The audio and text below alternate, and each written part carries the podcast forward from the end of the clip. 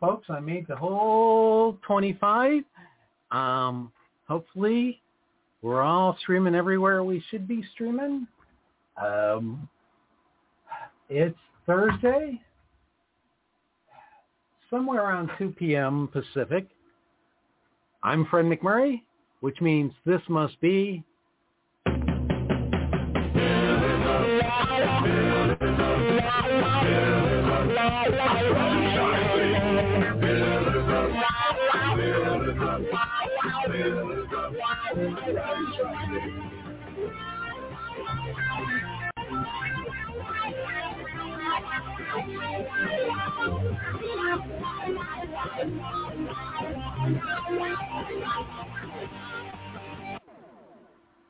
Well, as far as I can tell, life's all up, but Elizabeth is having some problems, so um, I know she can hear us. So we have her I wonderful. can. I We have- seem frozen now.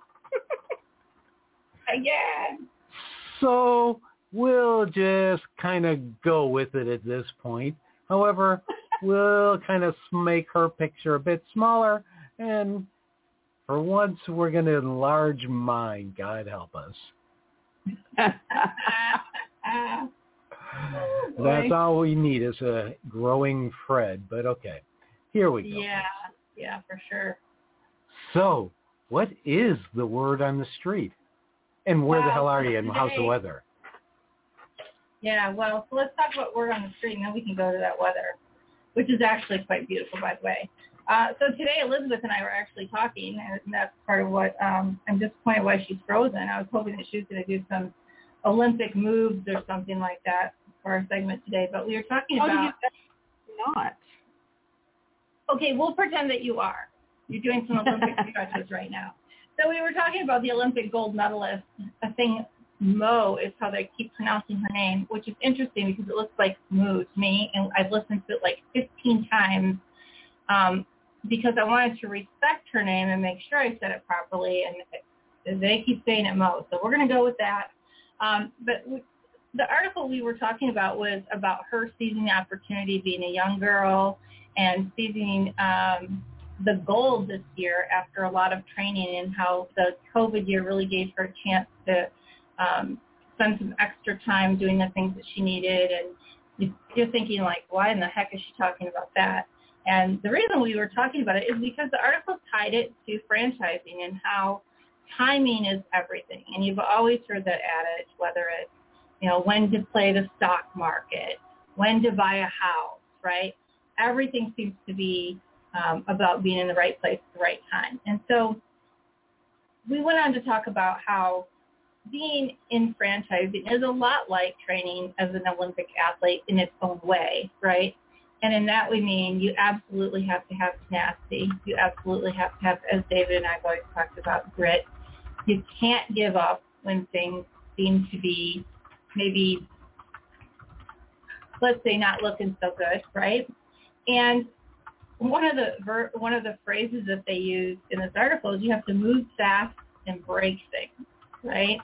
And so I always find that to be interesting because you think about when you buy a system or when you buy a franchise, you're buying a system, right? And sometimes there are things within the system, specifically like um, I was uh, doing some studying last night about um, a franchisor that requires franchisees to buy specific products from a specific vendor. And the specific franchisee was struggling to make any profit because of these high costs of supplies. And so where she had to go in and break things was challenge the, challenge the franchisor and eventually as a, as a group, their FAC was able to change with the franchisor and they were able to buy their supplies elsewhere so they could actually start making money in their franchise.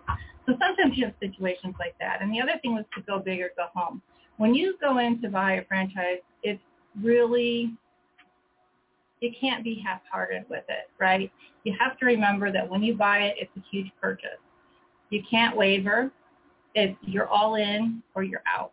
Because if you're not 100% committed, you obviously will not be successful.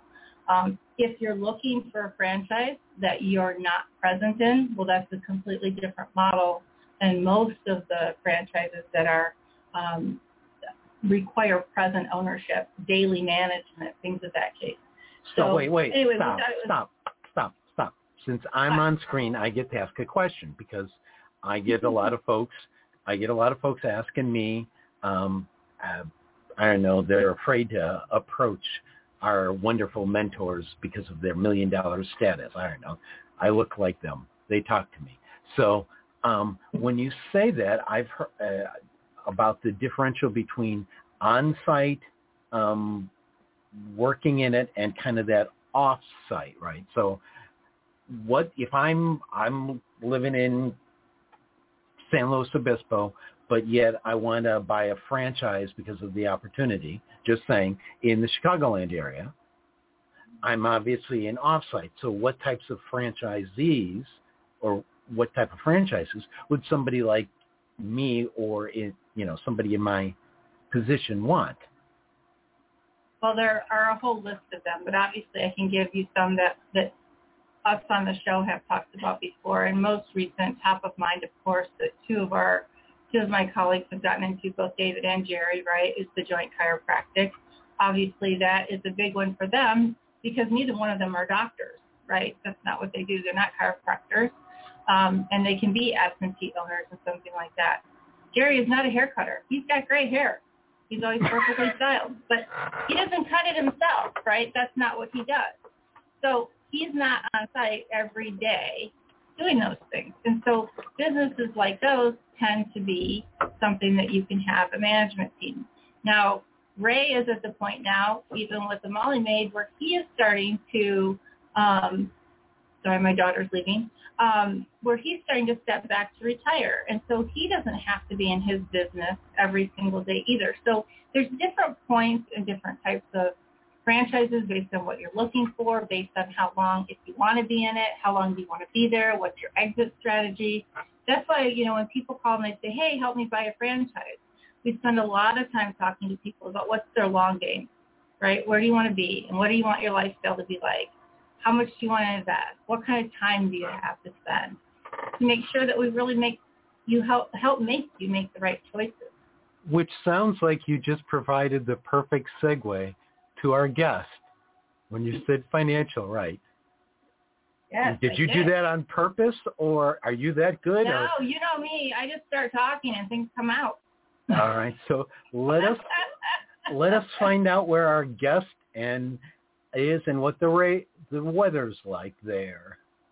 Excellent. Hi, I'm off screen again. I got. I can keep. This is the problem with the spinning chair. I can be on screen. I can be off screen. I can be here. I can be there. You could write a Dr. Seuss book just on my chair. Oh no. Welcome, Linda Rodino. How are you? Uh, it's Lisa. Thank you. I'm so sorry. I'm looking right at it. I can't even read. It's only four letters. You think You know what? that? I get that a lot. Everybody calls me Linda. I'll answer to anything at Killing this me. Well, you shouldn't have to. I spent a lot of time studying Killing another me. name, so you think I could get yours right. And we've talked before. Yeah. Ray, I better let you do the introduction next this the rest of her introduction for crying out loud. But first let's talk about the weather. Where where are you, Ray, today? And what's your weather? Today Well, I today- am. Oh, sorry. Sorry, it was Ray's question. This- Go ahead. I- I'll get it out. Uh, I, I'm still at home, but I, I'm, I'm leaving next week, which is uh, one of the things that you said uh, I will, you know, I am into, and that is traveling. And uh, I will be in Wisconsin next week, and probably the week after in Michigan. So, for the next couple of weeks. So those are the things I have planned. Uh, actually, what I've been doing sitting at home is planning next year uh, because I've already got uh, four or five events that I will be attending, uh, rallies and traveling and meeting people and having a, blast. But uh, So so that's funny, Ray, because I'm like, wow, you're already planning all of your financials for next year. I'm really behind. no, I, I planned those. I, I began with the end in mind. Yes. So Good for you. that's that's where we're at now. So uh, yeah, well, right now the weather here in Aurora is wonderful. It is 82 degrees and not high humidity, and uh, it's it's just great. So let's go ahead and uh, introduce our guest, Lisa uh, Rodino. Hi, Lisa. Welcome to the show. Hello, Ray. Lisa is with Fit You Finance. Is that correct? That is correct. It's Fit You Finance, and it's powered by Rodino and Associates. Rodino and Associates is our business where we do the lending, but Fit You Finance is our marketing arm. Excellent. I love what it said in here about you're able to help people with dented credit. Yeah. that's a nice way of saying ugly credit or bad credit. Right. Well, just to give you a little bit, um, just last week I had a, a someone that I was working with that had a credit score at 485. wow. Yes. And we were able to, you know, work with them to get them a program so that they can change that and, you know, have some better success for their business and themselves. I would have to guess there are some people out there that have found themselves, especially over the last few years with housing markets, job changes, unemployment, that may have gotten into that situation. How long does it take somebody to crawl out of that? Well, On average, I should say, right? Because no two stories are the same, right? Right. No two stories are the same. It's hard to put a target number on that. It depends on like we have a program that will help them build their business credit, but it in combination we bring in people that can help them with their personal credit too. And we work with them in, you know, in succession to build it with them and for them through another agency that we bring in and partner with. Um, but you talk about, you know, people are in that pit of, you know, financial difficulties with their FICOs. Um, yeah, it's tough out there. And when we meet people and work with them on the program, we can usually help up to 85% of the folks that sign on with us. Excellent. I'm I'm texting Fred because when Elizabeth came on through Ninja, we got this feedback. Ah, Ah. yeah. Go. So, so one of the things we talk about on the show a lot is uh, the linking of your personal and business credit. Um, hmm how can you help people unlink it or whatever? Right. So some people never even realize that they can have both business and personal credit. So, you know, first let's let's remind everybody that yes, you can start building your business credit even before you have your entity.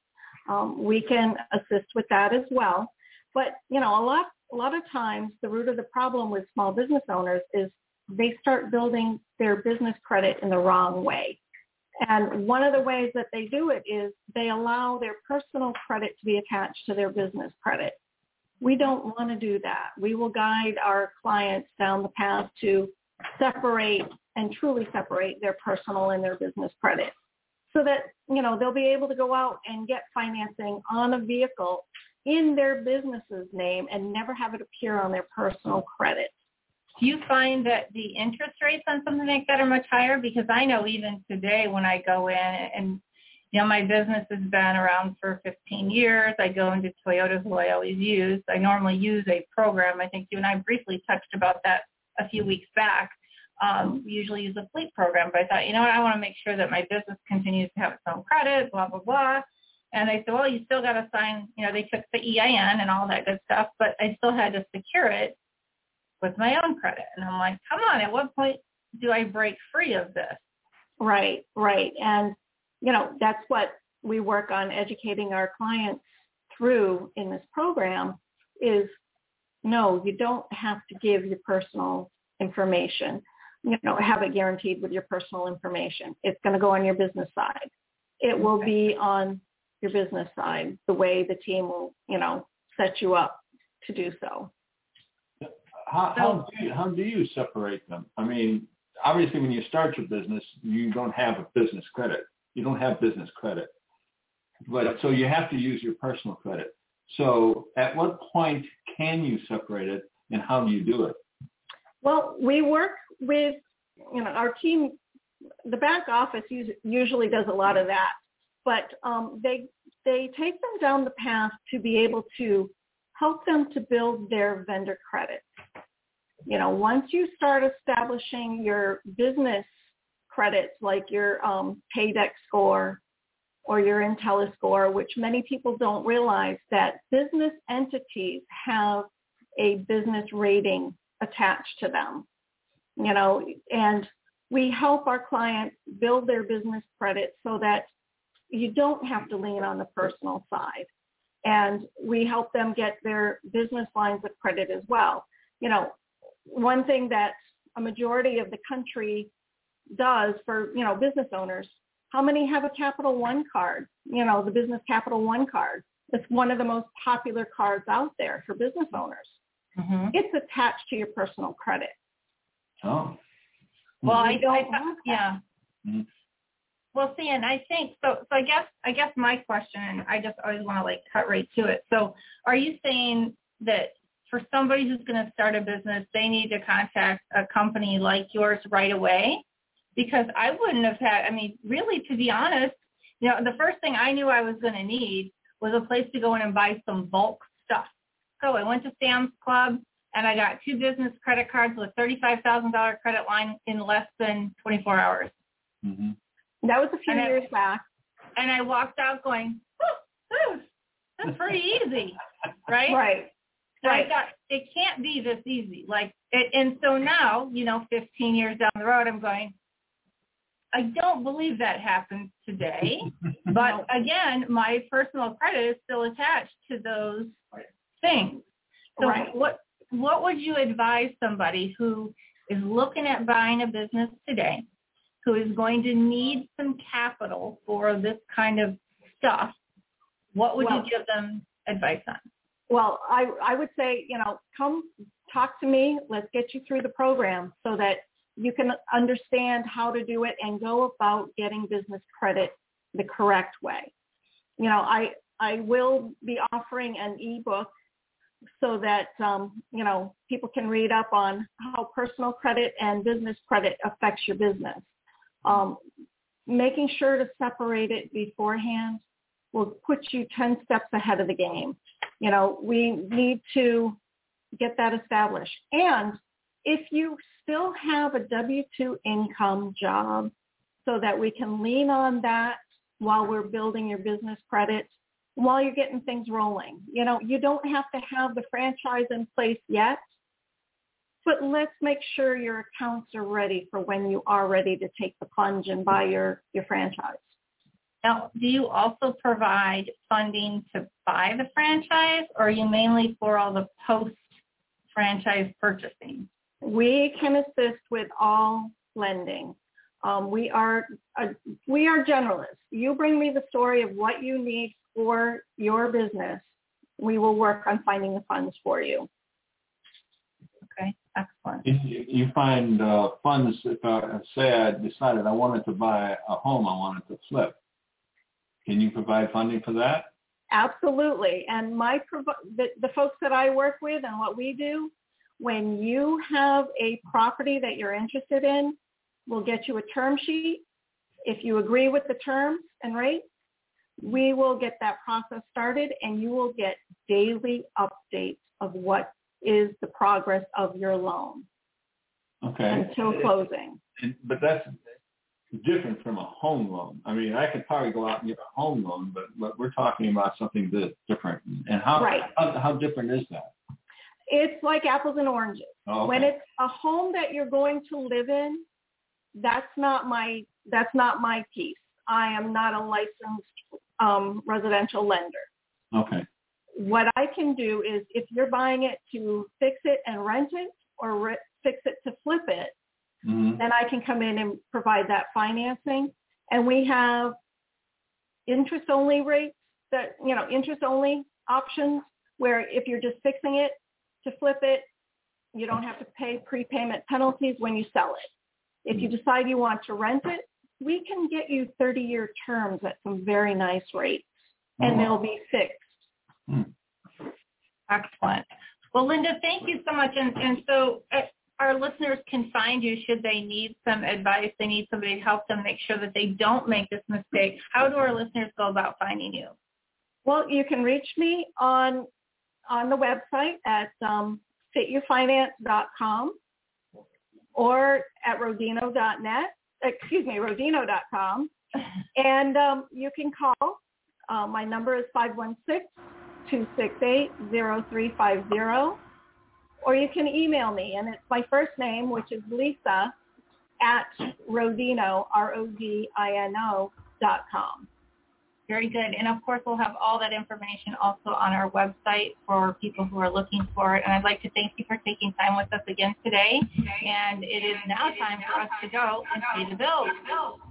Well, thank you for the invite. Hey, franchise Thank owners. you. How's your local marketing? Do you feel like you could use some help keeping up with your social media posts and comments and reviews? Do you wonder if you could be doing more to attract local customers? Are you able to identify new move-ins to your local area? At Westvine, we help franchisees like you reach more local customers through digital marketing. With daily monitoring, creative content, and ad placement, and customer data intelligence, we'll get your business in front of the people who want your products or services. We also work with franchisors who need an agency to handle the digital marketing for all of their locations. If you're ready to reach more local customers, give us a call at 805-265-5440 or visit us at westvine.com. That's 805-265-5440 or westvine with a Y dot com. you know, I love when screens just go all cattywampus. So, Oh, look at that. yeah, I, I think that's know. David's. Yeah, it is. And I don't know why that what, what is Just going roll on? over a little bit. it's just Where am I? Oh, there we go. I'll just Now say it in. me, now you I'll don't. say it in here and you out. have me, here you don't. I, I'm I'm that's actually, you know, pretty good. I, I kinda like that. Okay. So we'll make it I'm go not, away. I'm not coordinated. I'm not coordinated enough to make that happen. All right. Yeah. There I we about go. Five times before I fit into the screen. I don't think I can talk and move back and forth. Yeah, good thing you don't. You know, like me, I have a chair on wheels, so it's really hard for me to sit still, and I keep moving. And anyway, hey, what kind of cool stuff do you have today? You know, I talked about you. Did you hear me talking about the? I did. joint? Yeah. Yeah, the joint, and and of course we always talk about grit, and um, Always. you know I loved I loved a lot of stuff that Lisa was talking about with the uh, with the financing. You know I perked up when she talked about real estate financing. So I'm I yeah I went. I went all in on that. Wrote her wrote all of her information down on that. So, so I'll be making sure I wrote it down correctly by checking it on our website. But yeah, you know what? It's I started thinking, you know, Jerry's doing such a great segment with the, you know, multi-unit, the single unit owners and, and those types of things. And and again, I started thinking about the, the challenges, and Jerry's covering that great. But I started thinking, there's always this other challenge that I know you face because we've talked about it. I definitely faced um, when you're coming out of your job. Okay, so we talk about okay, well, and what goes through most people's head is, okay, I want to make the leap. I, I either it's time for me to move on, or I don't like my job, or whatever that conversation is in your head. You're going to make a leap. The challenge of that leap is goes far beyond just that normal fear or that normal boy I hope this I hope this works or the monetary thing. There's Oh, a yeah. lot of other challenges that are going to jump into that, right? I mean, you came from a an executive position, right? I mean, basically from corporate, and, and you're in you're kind of executive position. And there's two the people that make the leap. I was thinking about this. There's really two different mentalities. There's the the manager slash executive of a corporation or or a business that they're currently in that says, you know what, I want to start my own business. And then there's the employee of a business that says, you know, I'm tired of doing. I've got skills, and I want to open up my own business. right. And the challenges are different for both. So, in my mind, if you're a manager or an executive of a, of a, of a corporation, depending on what the corporation was, for me, I came from an executive position Mm-hmm. And everyone I dealt with in my everyday life, whether it was in my own company or who I was dealing with outside of the company, executive level to executive level, right? Yeah. Professional to professional. So really used to that environment. And then I go ahead and open up a restaurant and everyone I'm communicating with are not. Yeah. All of my employees came from whether or not they may or may not have had even a high school education, Yeah. right? They might have come from a, a different area. Their values are completely different. Yep. Huge challenge for how you communicate and have to communicate effectively because they're still on your team. Absolutely. We have that discussion at my house quite a bit because my husband is PhD and he deals with everybody pretty much at that level, right? And then as Mhm. he's gotten in some college kids, you know, that's a little different and you've got different kind of maturity levels and that's completely different than what I deal with, right? And so Yeah. listening to the way he talks to people versus the way I talk to people, and then you have the men versus women, how you talk to each other, and it's like we have some pretty interesting conversations at home about communication and what drives people, and No question. yeah, no question. And, and it was it was eye opening, but but again, I say that for those in that position looking to get in their own business, depending on Yeah. what business you're getting into, Yep. this is probably a challenge that you didn't give much thought to. nope, not because all. I certainly didn't. I, I didn't. Then the other one I was thinking about is the, the, the potential franchisee that's out there that may be an employee. Okay, nothing. That's great. No big deal. Mhm. You're going to open up your own business the whole bit. I love it. I mean, my daughter's in that that phase of her life. Mhm. She's been an employee slash manager, and she eventually knows she wants to open her own business. But I need if you're if you're out there listening and you're in a, and you're in an employee situation and you want to get into a business, it has to be for the right reasons. Meaning, a lot I know a lot of people go, if I own my own business, I'll run this way, and then all of a sudden they take this approach to maybe they were in a company where they weren't treated well or they were weren't managed well or led well where it was my way or the highway. And all of a sudden they get into this business and go well i'm going to operate it the same way i was operated at. Right. Yeah, that's that's and yikes that's not going to work right i'm going to do it my way i want to boss people around that's what's attractive to some people not all but that's what attractive i'm tired of working for the man i'm going to be the boss and they Yeah. take that same approach and all of a sudden it doesn't work out so well for them yeah. That word boss always makes me cringe. hate that word hate the right? word boss Boss, really? Like that's Yeah. that's a pretty dated word in the vocabulary. And it really no. defines in my mind when I hear somebody say boss, I'm like, oh, that's so old school. That means so many bad things. right that's right I, I don't like it either it's you know it starts from the you know the old you know the, the mafia movies right Right, right. But you know, it's very interest. It's, it's very interesting because I think, um, you know, and and I know that um, we have a lot of different people within our franchise organization, even franchise organization, even that come from a variety of backgrounds. And the thing that I appreciated most about the transition I made is that the I worked with a lot of lower skilled workers, and that's what I have today. So for me, the communication minus the language barrier is not that much different, right? And it's Hmm. just kind of the core of the the basic core of who people are is what you're managing, right? You're not managing to the education level. You're not mm-hmm. managing to the the knowledge level, right? It's just to the core of who people are. And so I've really enjoyed that. But when my husband comes and tries to get into the business, I, you know, it's, you do, you do, there's so much that you can't sometimes take that type of individual and put them in this situation. You can't take maybe somebody like me and put me in a highly technical field because I won't know what I'm talking about. Yeah.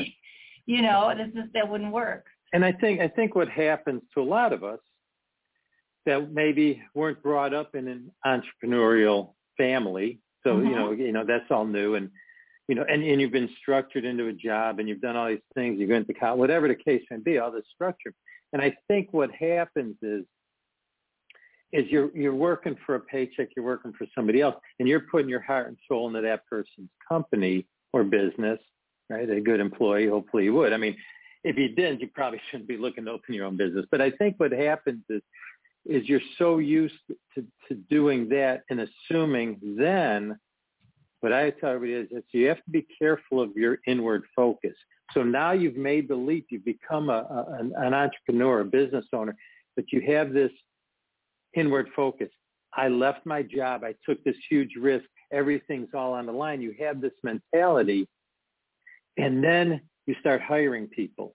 And now this is the most important thing in your life. But guess what? It's not the most important thing in your employee's life. And I found myself being guilty of this. like, you have to care as much as I do. My whole life's on the line, right? But Yeah. but they're not going to. And again, another adjustment that uh, when you become an entrepreneur, no matter what your skills were to that point, everything subtly changes. There's a lot of a lot of learning in areas that you don't think you're going to need to learn.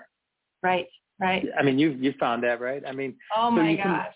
yeah, it's crazy. Like, yeah, they don't care as much as me. So you, but you lose focus on how much you really need them. Yeah. And you know, we've talked a lot about the employment situation over the last few months on on this show, and we lose focus on how much how much you need them. And so even if you're not the one hands in in the business, right, all in, and you have managers, I always get nervous with this because managers especially are susceptible to losing their focus on this, right? Oh. They become they take that inward focus because they're reporting to you as the owner and all they think they're responsible for, here's my numbers, here's my numbers, here's my numbers. I'm hitting my goals, I'm hitting my profits, I'm hitting my costs, I'm hitting Yeah. my sales, whatever the case may be. And they get just get focused on that. And they, I, I think about John Wooden in this. Uh, He tell this, he think talk about this with my managers. John Wooden was a legendary basketball coach, UCLA, uh, many, many, many years ago, 10 straight championships, all the craziness, but a lot of times recognized as the greatest coach ever. And he had, and he had just a simple way of, of teaching things that really got to the point. So since that team was so good, they always had a superstar on the team, right? Right. Kind of like the manager of your team. If they take that superstar mentality, it's going to be a problem. So what Wooden figured out was he got a superstar right away, and he says, "Hey, no matter what happens, you make a basket. Whoever threw you that pass, and you make the basket on your way back, you point at them and acknowledge them for making a great pass and helping you helping you score." And I love this part about this story because the guy says, "But what if he's not looking?" What if he's not looking for me to point at him? And John Wooden told them, they will always be looking. And I take that to, you know, I, I take that to the business thing too.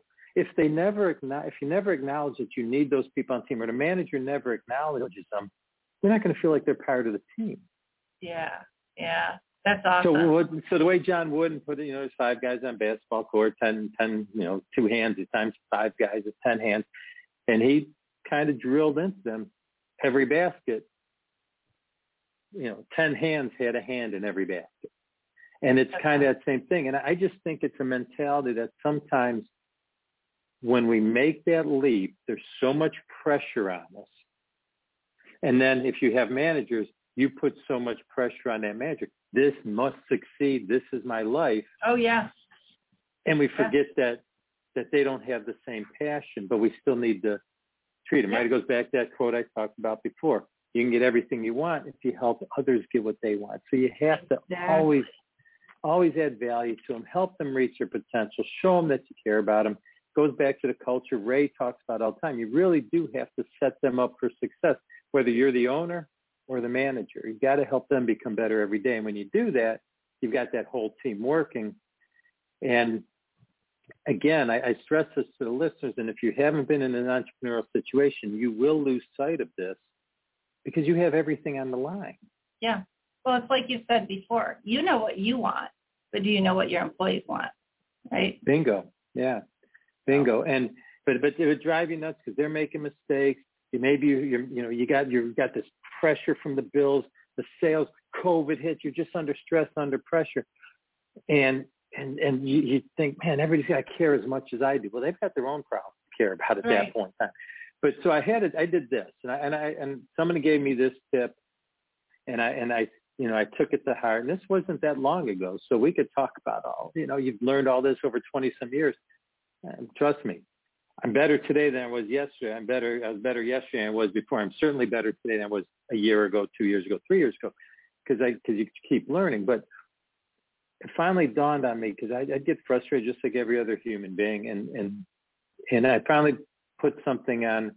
And, and I wrote it down and I taped it to my computer. Every time we had Zoom call, anytime I was talking to a manager, anytime I was talking to an employee, what I wrote on my computer is they are doing the best that they can. hmm And I literally put that on my computer and I would look at it all the time to avoid, to help me not get frustrated Yeah. if they weren't a hundred percent of what I expected, right? They're doing the best that they can. And that gave me a lot, that gave me an opportunity to give them the grace and, and gave me the opportunity to take a deep breath and say, okay, don't be upset, work on the areas that we want to improve and how can I help them get to those areas. But under the mindset of they are doing the best they can. And, and there's one piece of advice I give to the entrepreneurs, potential entrepreneurs listening out there is, is, is, do the same thing. Understand your people are doing the best that they can and how do you get them better? So Yeah. that's pretty much what I had today. Especially in today's environment. Thank you so much, Especially. David. I mean, You it's, got it. It's crazy. So I appreciate you taking the time, and we know that you do a lot of research and reading and studying about this kind of stuff. So I appreciate appreciate you sharing that with our listeners and our team here today. Thank you. Absolutely. You're welcome. All right, Fred, more bills to pay? She's moving. I'm moving. Let's hope that it works. Can you hear me okay? We can. Awesome. All right. So I just wanted to say another thank you to Lisa Rodino and remind our viewers that she has an ebook that's free. If you are interested in receiving that, email her at lisa at rodino.com. And we will also embed the link on her bio. So if you forget the email, it's pillarsoffranchising.com and search for Lisa Rodino. Um, and the other thing about the word on the street that Kristin and I, uh, I were supposed to talk about was the times and places. There are times for things and there are times not for things. Um, if you feel like now you are approaching the time for business ownership or franchising or it's in the near future, um, planning ahead is imperative and, and getting the proper advice on how you get your ducks in a row is critically important. So if you are looking for someone to help you through that process, um, we have our million dollar mentors available to help you in terms of the preparation that you might need, the plans you need to make, and walking you through the process of finding what's right for you. So be sure to reach out um, on pillarsoffranchising.com. There are uh, things on the front page where you can fill in your email, and we have ways uh, for to reach us. If you have any questions, I can direct you into the right uh, portal. So you can email me at elizabeth at pillarsoffranchising.com. Very nice. Very nice. Jerry, Greetings, Kristin. How are you today? I'm good. How about you? I'm doing wonderful, man. I'm I'm talking about business, which is kind of my my jam. So uh, I'm in heaven. I do have one question. Um, I noticed that uh, Elizabeth was in blue, and she had such a beautiful blue background around her. Uh, Uh-huh. what do I got to do to sign up to start making sure our outfits and our background match? I want I want to talk to the technical department about that when we're not camera. I can do that. You, you know, I- you got to get a green screen though, and that requires, um, as you would have seen. Well, I think you caught part of it. You have to wrestle with this big tarp-looking thing. Right. Well, Kristin, I got a I got a partial green screen behind me. If I you can- see it. It's beautiful. Are you in Wow. Arkansas or where are you? I am at the lake again this week. That's Nice. correct, down in Arkansas. So uh, I everything's gotta good. get a house on the water. Well, you can just come visit us, and then you don't have to worry about it. You know, it's like yeah, but you say you have hookups. I'm not sure I got anything to hook up to it, but I'll bring Oh, a man. refrigerator box. Uh, well, it's good to see you again, and I, you know how much I love talking about business and uh, all the things, and we have, uh, you know, what are we? We're on our third of a three-part series, so we'll kind of wrap it up today. Today we're talking uh, about multi-unit owners, right? Who makes the best one? Who's suited for it and that kind of stuff. And the and the the downfall of having a three-part series is when you get to the third part, you got to make sure not to repeat yourself too much because there's so many things that you know if uh, if you're not really suited to be a multi-unit operator, then I'm going to talk about what makes you not suited. And then mm-hmm. if you are suited to be a multi-unit operator, I'm going to say unless you're this way, which means I just repeat right. what I said last week, right? So we'll a lot of what I'm going to say today is the exact opposite of what we talked about last week, but I'll point it out again. And for our uh, listeners who were with us last week, you'll notice some things that go on here. So what we're talking about today is who is best suited, in my opinion, to be a multi-unit operator. And, and let's point about, out that you you are a multi multi multi unit operator. So, well, yeah. Thank you. and I, I guess we can just visit on that for a minute. But I mean, when I bought my first Great Clips, I only wanted one. Right. And now 16 years later, we've got 36 and we're adding more as we speak. Uh, I'm in another brand and uh, we're building several locations there and uh, I have dabbled in a couple others. So, um, you know a thing or two about multi-units, I would say. Well, I, I, I hope so. I think we're fairly successful at what we do. And, uh, you know, uh, in, in our family, we've got a really good mix of talents and so on. So that helps when you're multi-unit so that you cover all the different bases. So, you know, that's one of the things when you talk about uh, uh, potentially being a multi-unit. Um, and, and as I go through this list, you'll understand how that all fits together. Um, you have to be more corporate minded. And what I mean by that is, as we discussed last week, if you feel you're best suited to be to own one or two locations, you're going to dive into the details. You're you're going to really manage those details. You're going to have in one-on-one conversations with maybe all of your staff on a regular basis. You're going to have a more personal approach, and you may hate looking at things from a corporate standpoint.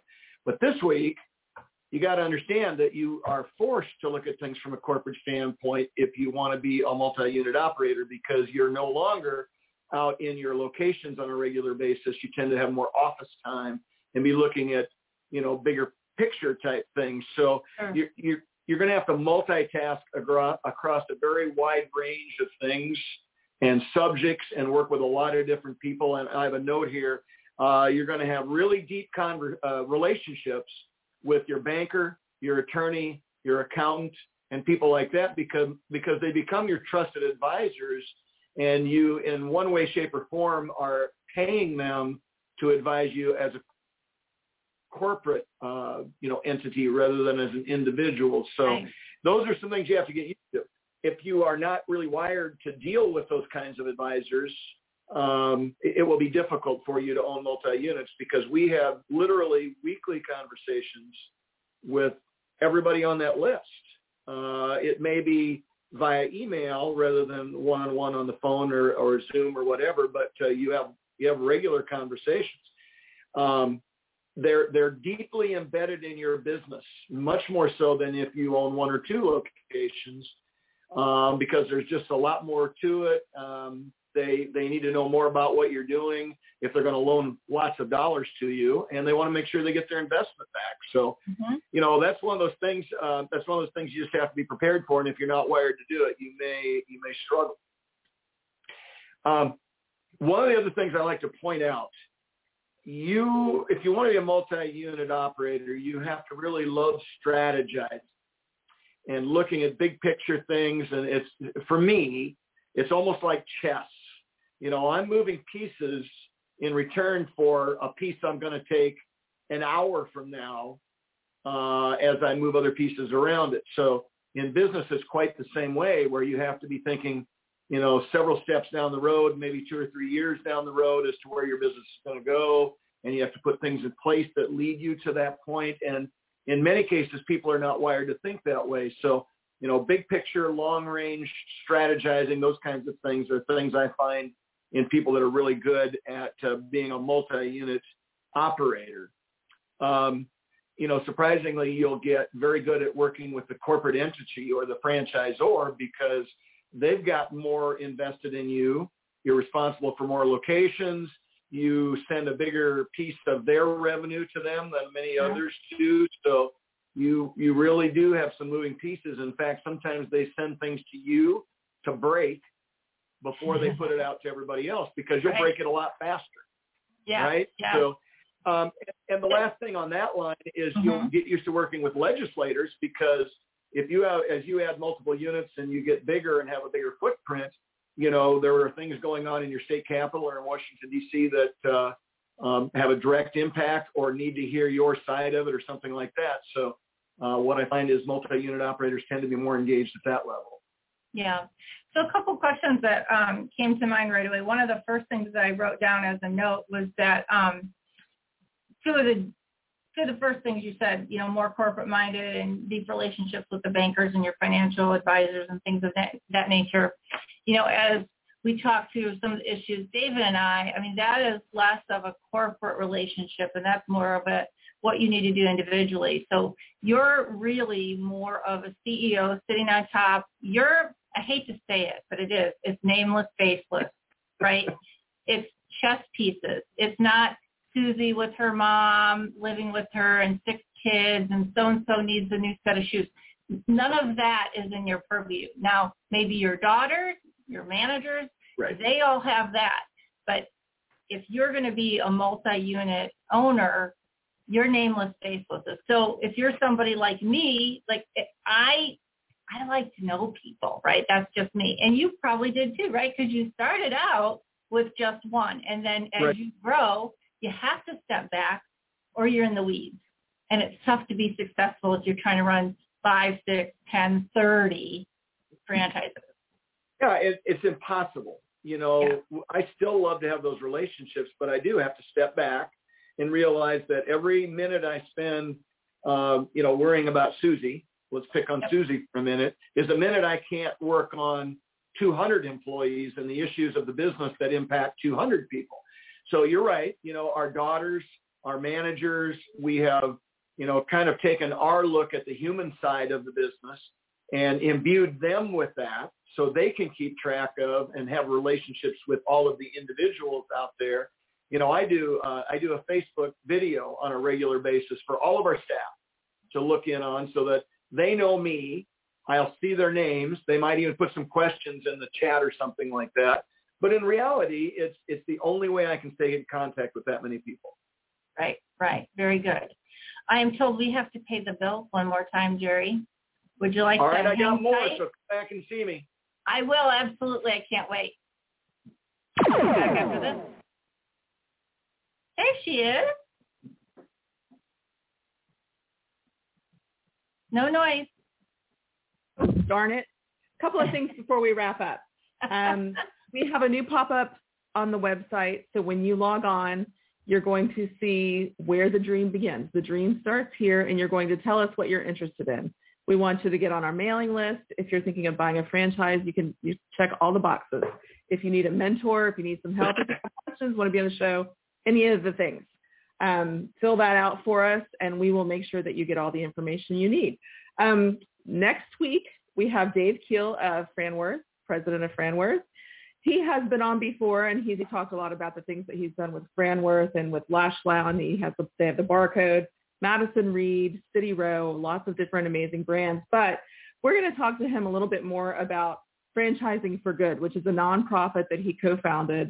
Uh, it's in conjunction with Franworth, and they help uh, nonprofits learn the ropes, get get more successful, um, help them with funding, help them with organizational things. Um, it's a really neat uh, concept to have a nonprofit built to help other nonprofits. So we will see you next week, same time, same place, and tune in for uh, Pillars of Franchising every Thursday at 4 Central, 5 Eastern. Brandworth. You know, the thing is, I don't even know the guy yet, but I can't wait to meet him because the couple of brands that I've met, I just really like them. I like the people. Well, And I was, so much of what we learn about franchises is through that. We like the people or we like the brand or we shop there or something like that. And then you just assume that, you know, everybody up the line is going to reflect that, right? yeah. And then I went to get my daily iced tea from my favorite, you know, oops, where do I have to go this way? This way. Eh, this way. See what I mean on my chair? I got to spin. Now McDonald's has this little tiny logo, but it also is now hiring. We are also desperate for help. We're, we're relogoing our stuff. You know, you know how many millions of dollars that probably costs to relogo all their cups. That's Oh, yeah. not- I mean, It's the it's the reality of the world currently, and I think we're going to be dealing with it for a little bit. But uh, yeah. Let's go back to multi-unit franchising. I mean, Yeah. that's a great example of a multi-unit dying right now. I, I've got really one more thing that I want to touch on, and uh, and I think it's the biggest thing, and it really is the largest hurdle I believe most people have to go over when they're trying to move from you know one or two units to many units, and that is you have to be comfortable giving up responsibility and decision making ability to not just necessarily one person, but maybe many people. And when you own one or two locations, uh, it's easy to stay involved in the day-to-day stuff. And if you want to micromanage, you can make every decision and, uh, you know, the buck stops with you, right? But when you own multiple units, you have to have, uh, going back to our friend David, who does a phenomenal job talking about this and actually walks the walk, you have to be able to build leaders within your organization that can lead similar to the way, you know, you would and live by your ideals and your culture and those kinds of things and and make sure the the organization that they're responsible for runs the way you would have it run if you were responsible for it. And yet, give them the latitude to spread their wings and you know go off the reservation just a little bit to try things their way and still stay comfortable with where they need to be. And uh, you have to allow them to fail. And uh, Yep. that's so those things are so difficult for entrepreneurs, type A response, uh, you know, people uh, who uh, like to keep all that close to the vest. And uh, for me, in most of my corporate career, no matter what my title was, ultimately I was a firefighter. I might have two or three calls waiting for me for a problem somebody else couldn't or wouldn't make a decision about, and I had to do it. And in this job that I'm in now, being responsible for 200 and some employees across two states, I can't do that. And it's not fair for me to do it. I need to have people who I've trained, I'm comfortable with, and let them do their thing. And when they screw up, all I ask is they fix it, let me know Yep. what's going on, and learn from it, and we just move on down the road. And many people cannot do that. And if you have trouble with that, I would ask you to not consider being a multi-unit manager operator because you you are going to give yourself a heart attack. You're going to give yourself a stroke. You're Yep. going to give a whole lot of other people a lot of heartache, and it, it will not generally end up well. And Jared, do you think that someone that ha- that aspires to be a multi-unit, I mean, clearly when you sign a multi-unit contract, typically you would start with one, but do you think that that it might be wise for somebody to kind of again begin with the end in mind and start with one and then kind of grow into what they want to be with multiple rather than I- sign on the dotted line right out of the gate? Yeah, I really believe it's better to do one and get used to it and uh, make sure it's the right thing for you and so on before you jump into others. I've heard so many horror stories. I mean, you know, franchisors make it easy to sign a, a three pack or something like that where you get a discount by three instead of one. And they generally give you a fairly long development time frame. So it's not necessarily tough to get them built in that period of time and get them open. But the fact is, you may just find out you don't have the interest or the bandwidth or the uh, the comfort with doing that, and then you, in most cases, will just give up the money that you put into buying those and Sure. lose it, and just they'll sell them to somebody else. So I like to see that. If you do decide to buy two or three in a pack, recognize you're going to have to go through some changes. Don't let it get to you. And I would highly recommend. I mean, I can't stress this enough highly recommend you get a mentor who has been down that path, who has fought those battles, who lives it every day, who can help take you a step at a time through that process because it will save you, literally, it will save you a lot of heartache and tens of thousands of dollars. You know, you took the words right out of my mouth because I was going to say, and if you think you want to be a multi-unit owner, I suggest you reach out to Jerry. Hit us up on our Pillars of Franchising website where the really, the cool thing is I was just farting around today and I went on the website, honestly, to be told. I had this brain fart and I couldn't remember the passcode to get on today for the show. So I'm like, damn it. I got to go through the regular show post that Elizabeth sent out because I knew I could see it then. And that's when I saw the cool pop-up and I'm like, look at that. You, you know, kind of like you have a dream, right? Where, what's your, what's your dream? And uh, it was really cool. So you can go in there, you can leave messages and all kinds of stuff. So that's how everybody can find you, Jerry. You Absolutely. wanted to be a multi-unit owner, man, right there's the place to go. Well, I would I would love to just answer some questions for people as much as anything else because it may save them a lot of a lot of time and effort. You know, um, because I'm writing a book, or in fact, it's written. We have a we have a, uh published date uh, and so on. Yeah. And it's all about bootstrapping and starting from the ground up as a franchisee and finding your way, which will fit in with the whole mentoring thing. Uh, and you can do that from afar. I'll be able to give more information out on that maybe even next week. But Awesome. the fact is, some of the quotes in there from people who I have mentored in the past before I ever thought of writing a book or anything like that w- would say things like, you know, Jerry's mentoring and help and advice has accelerated our growth process by a minimum of five to 10 years and saved us tens or maybe even hundreds of thousands of dollars. And so whether it's me or some other mentor, it doesn't make any difference. Find somebody that's been through it that will, you know, take you by the hand and help you with that. And you will never, never be disappointed in it. I think that's awesome. I have to again thank you for your time and dedication to the show and to all of our listeners and people watching. Um, it's been another great show, and I really like this three-pack situation that we've given you in terms of different segments to do. So hopefully everybody, if you haven't listened the past three weeks, we talked about the differences in owning single unit versus multi-unit, the people Jerry feels are best suited for single unit franchises. And then this week we recapped or ended with people we feel are best suited for multi-unit franchises. So if you've missed one segment, go on YouTube, get yourself all caught up. If you've got further questions, you want to touch base with us, you want to talk to the mentor group, please put an um, email in there, go into the chat section, whatever feels best for you. If you're interested in being a guest on the show, again, pillarsoffranchising.com is the place you want to go. And Jerry, again, thank you so much for all your hard work today. For our guests out there, I want to say thank you for joining us this week. We hope that you all have a safe and happy Labor Day. Thanks for working so hard, everybody that joined us today. And we'll look forward to seeing you all 4 o'clock Central next week, same time, same channel.